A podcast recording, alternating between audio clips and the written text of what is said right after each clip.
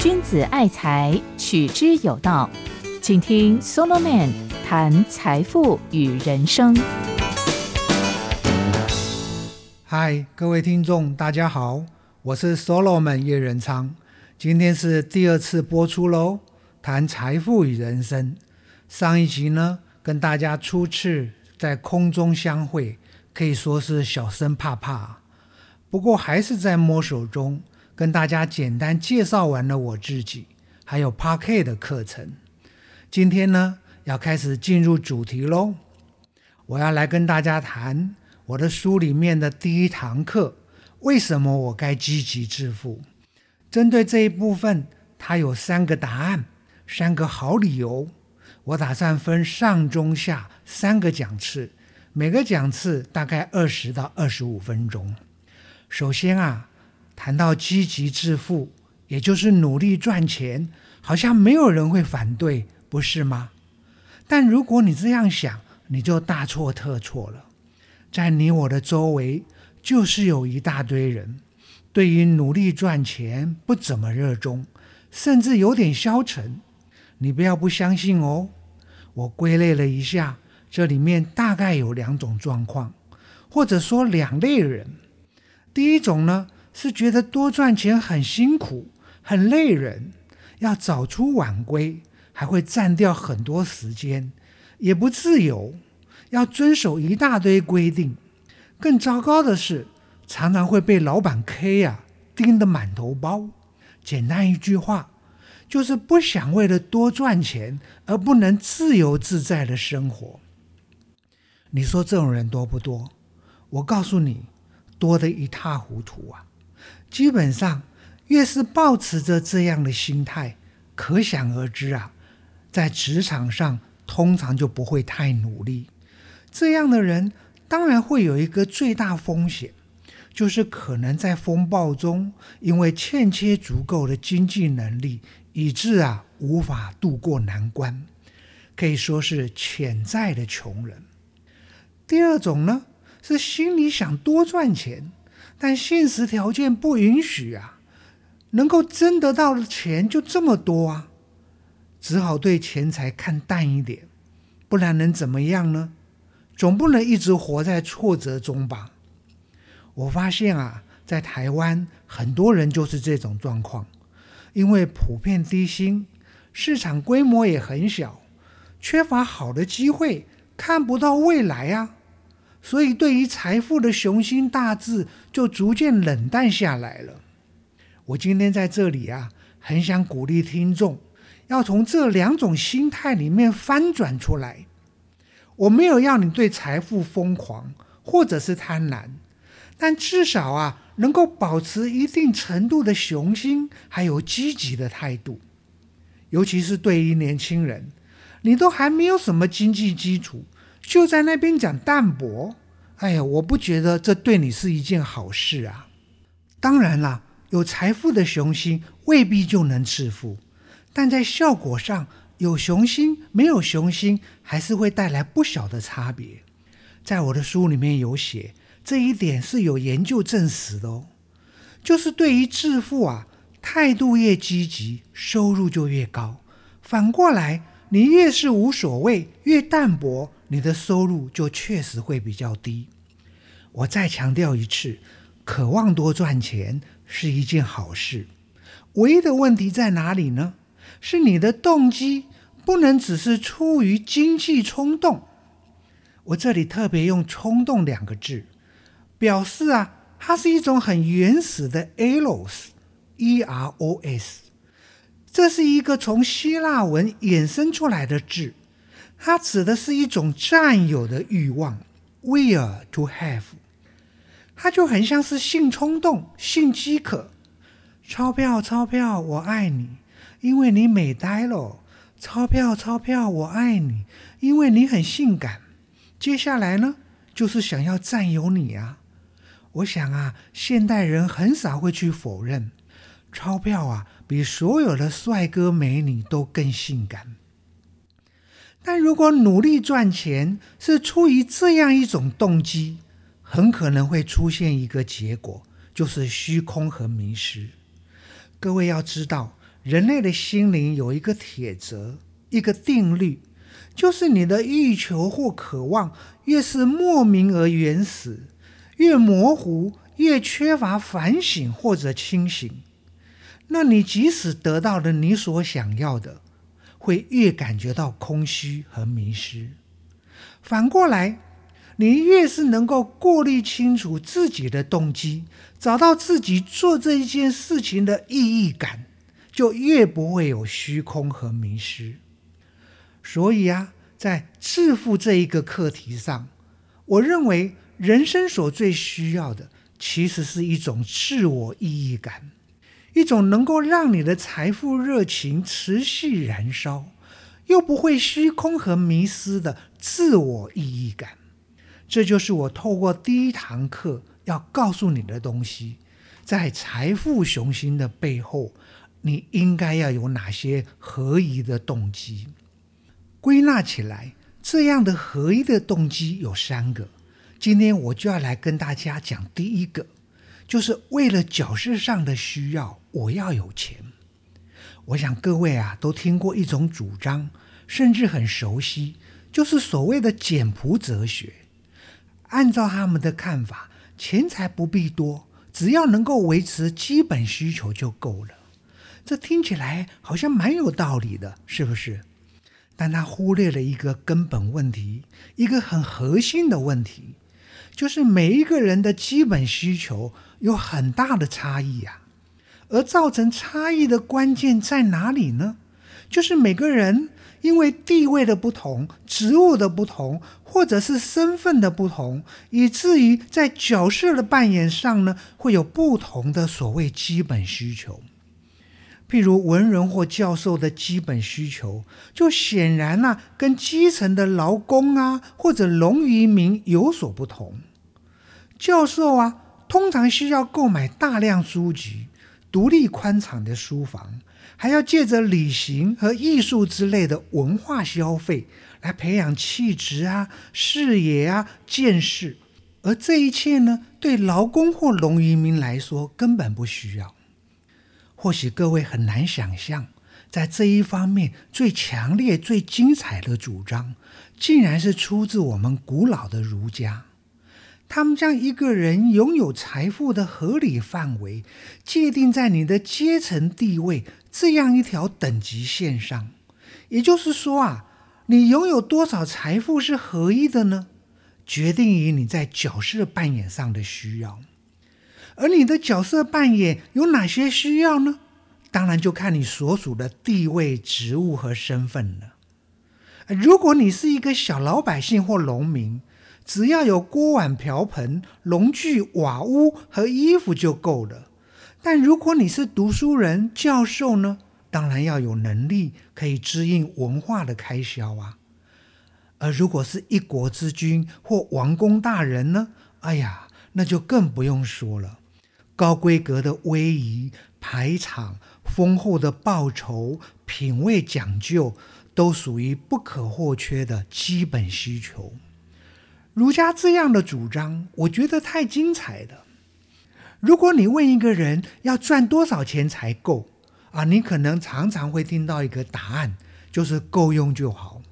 啊，我相信很多听众朋友也会这样说。但问题是啊，这四个字太笼统了，有说等于没说。还会有人主张小康，就是不用太有钱啊，哎，但也不能太穷。但同样很遗憾，即使是大哲学家亚里士多德啊，谈到这个问题也是模模糊糊，拿不出一个具体的标准，只能跟你说啊，要宽裕而不奢侈，要素朴而不寒酸。对于这句话，我还是觉得有说等于没说。而我们儒家呢，哎，不一样喽。他们很清楚的告诉你，一个人该拥有多少财富，决定于你的地位、职务和身份，在角色扮演上的需要。你看，这是不是很具体、很明确？很多人对于“简朴”这两个字朗朗上口，如果有人倡导简朴哲学，哎，你恐怕也会很尊敬他。但问题是，他根本没有考虑到所谓的基本需求会因为每一个人的地位、职务和身份而天差地远啊！简朴哲学的精神是要你尽量省、尽量省，这个不要，那个不要。如此一来的结果，你当然不需要去努力赚钱啊。但如果因此影响到了你的角色扮演呢？基本上，简朴哲学是不管的。他一味的把简朴当作最高原则。我甚至看到有一些人很得意洋洋的说自己是省主席啊，省钱的省啊。各位啊，这一点我不同意。我认为把你的角色扮演好才是最高原则，不能把简朴当作最高原则。我老实告诉各位，某些人主张的简朴哲学，我根本反对。我可以举一个例子，在二零一零年到二零一五年期间，乌拉圭有一位号称全世界最穷的总统穆希卡，可能有些听众朋友也听过。他当选总统以后呢，竟然拒绝搬进总统府，反而住到一间残破的老农舍。他还开一辆很古董的小金龟车上下班。虽然很多人赞美他，但我却不以为然。譬如外国的元首或贵宾来访，难道要跟你在龙舍晚宴吗？哎，拜托，哎，国宴，哎，你还不是得回到总统府？再譬如总统去某个地方视察或参加典礼，难道你要开那辆很老的小金龟车？冒着半路抛锚的不方便，或者被枪击的风险吗？因为你的车达不到元首级的安全标准吗？我形容啊，这是高调炫贫，它的相反就是高调炫富。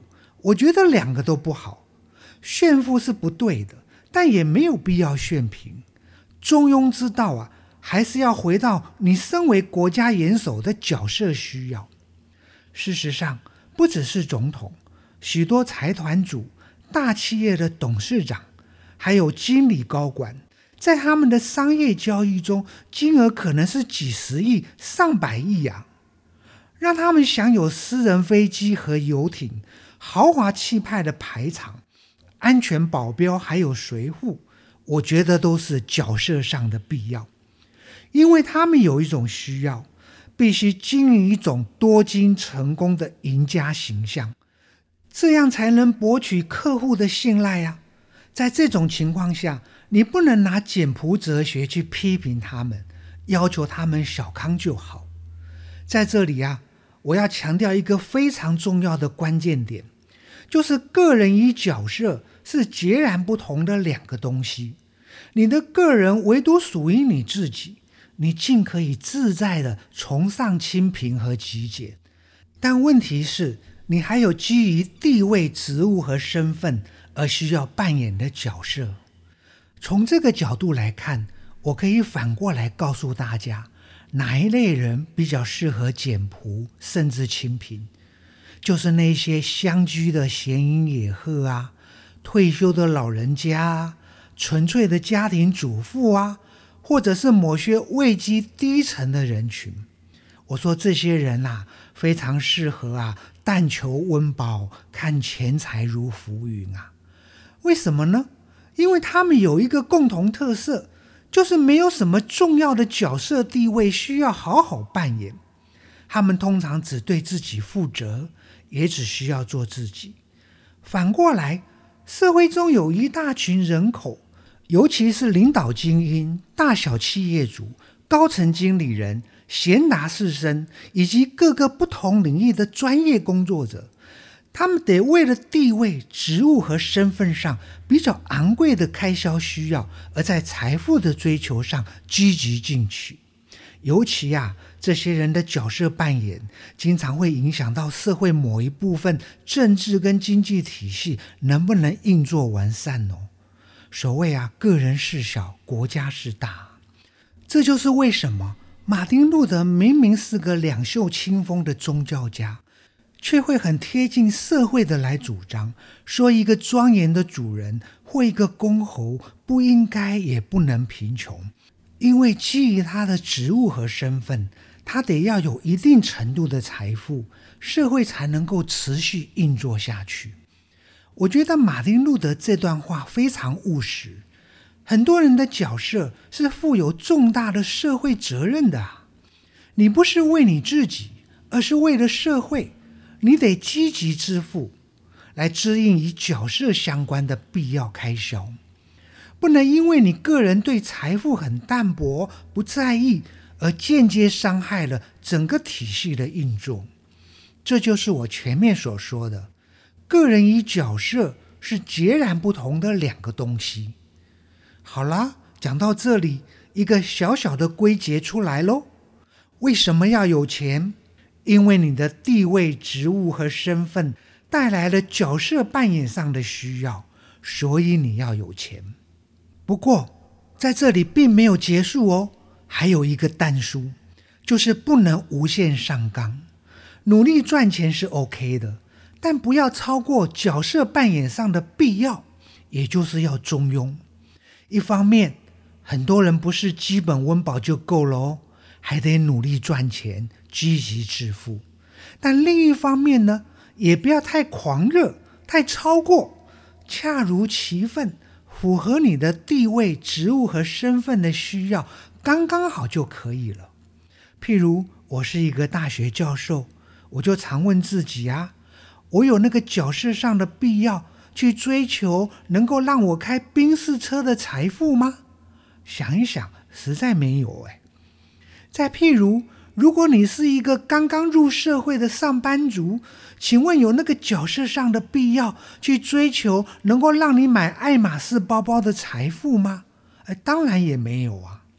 我要提醒听众朋友，这个但书很重要哦，绝对不是可有可无，因为很多人呐，就是拿角色上的需要这个借口来合理化了自己的虚荣和贪婪。明明就是虚荣心在作祟，明明就是贪欲，却搬出一个漂亮的理由，说是角色上的需要、工作上的需要。这一点啊，我们自己要厘清，不要骗自己。我很喜欢举中世纪的某些教皇来做例子。按理说，你是神仆嘛，应该是最敬虔、谦卑，而且是弃绝世俗名利的。不是吗？谁晓得啊？他们竟然大肆搜刮财富，甚至变成全欧洲最有钱的人，比国王还有钱。因为他们有一大堆铺张的排场、尊荣的礼遇，需要很大笔的开销，还有一大堆侍候教皇的人要养啊！你看，按照马丁路德的记载，一般的国王头戴一重皇冠。教皇呢要戴三重皇冠，还配属了三千个秘书。出外游乐的时候呢，则安排有四千个人骑驴子的庞大队伍，并且啊，这些教皇还拒绝骑马嘞，坚持要像个偶像一样被抬上豪华的坐轿。你知道这些教皇怎么自圆其说吗？就是搬出来啊，阶层、身份和职务上的角色需要啊，因为他们服侍的上帝是万王之王，所以呢，他们铺张的排场还有尊荣的礼遇，当然要超过国王。他们甚至会辩解说，这样是荣耀上帝呀，不是为了满足自己的欲望和虚荣。各位，你看到了没有？角色上的需要啊。已经被无限上纲了，用来合理化最大程度的财富积累。这就是为什么我要提醒，有那么一个但书，你不能只考虑有没有需要，还要认真的来衡量是不是角色上的必要。毕竟在需要跟必要之间还是有个差距的。这里面的精神其实就是中庸。不要过或不及，恰如其分，刚刚好就可以了。角色上的需要，既是努力赚钱的好理由，也是一个自律性的规范。他固然为致富提供了合意的动机，却拒绝啊为你的狂热和贪婪背书哦。对于这样一种财富伦理，我自己觉得，呃，中庸的还蛮有道理，蛮漂亮的，不是吗？好了，时间差不多喽，今天就谈到这里。下一个礼拜再来跟大家谈要努力赚钱的第二个合一的动机。这里是 Solomon 谈财富与人生，我是叶仁昌，期待再来空中相会哦，拜拜。财宝在哪里，心也在哪里。人生的财宝都在 Solomon 谈财富与人生里。